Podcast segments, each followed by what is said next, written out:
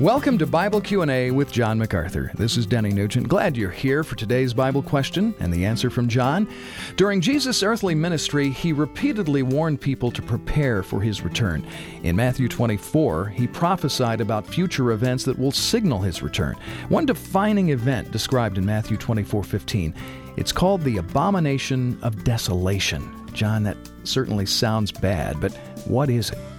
Oh, it does sound bad because it is bad. The abomination of desolation in Matthew 24 15 is an event that will happen in the future time known as the tribulation. In fact, at the very center of that time of tribulation, the uh, Antichrist will move in to the restored temple of God in Jerusalem and desecrate that temple. And that will trigger a new era of that period of seven years called the tribulation. The first part of it is a false peace. Even Israel will sign a pact with the rest of the world, with the Antichrist. He'll be seen as the world's savior.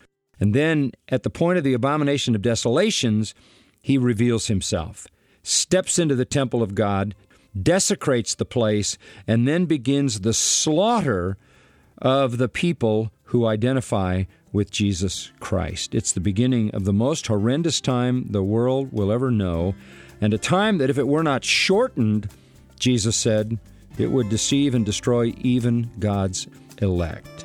So it is the trigger of the Great Tribulation. The details of that unfold in the trumpet judgments and the bowl judgments of the book of Revelation. Thanks, John, and thank you for listening to Bible Q&A with John MacArthur. If you'd like more in-depth teaching from the book of Matthew, or if you have a question for John, go to macarthurcommentaries.com.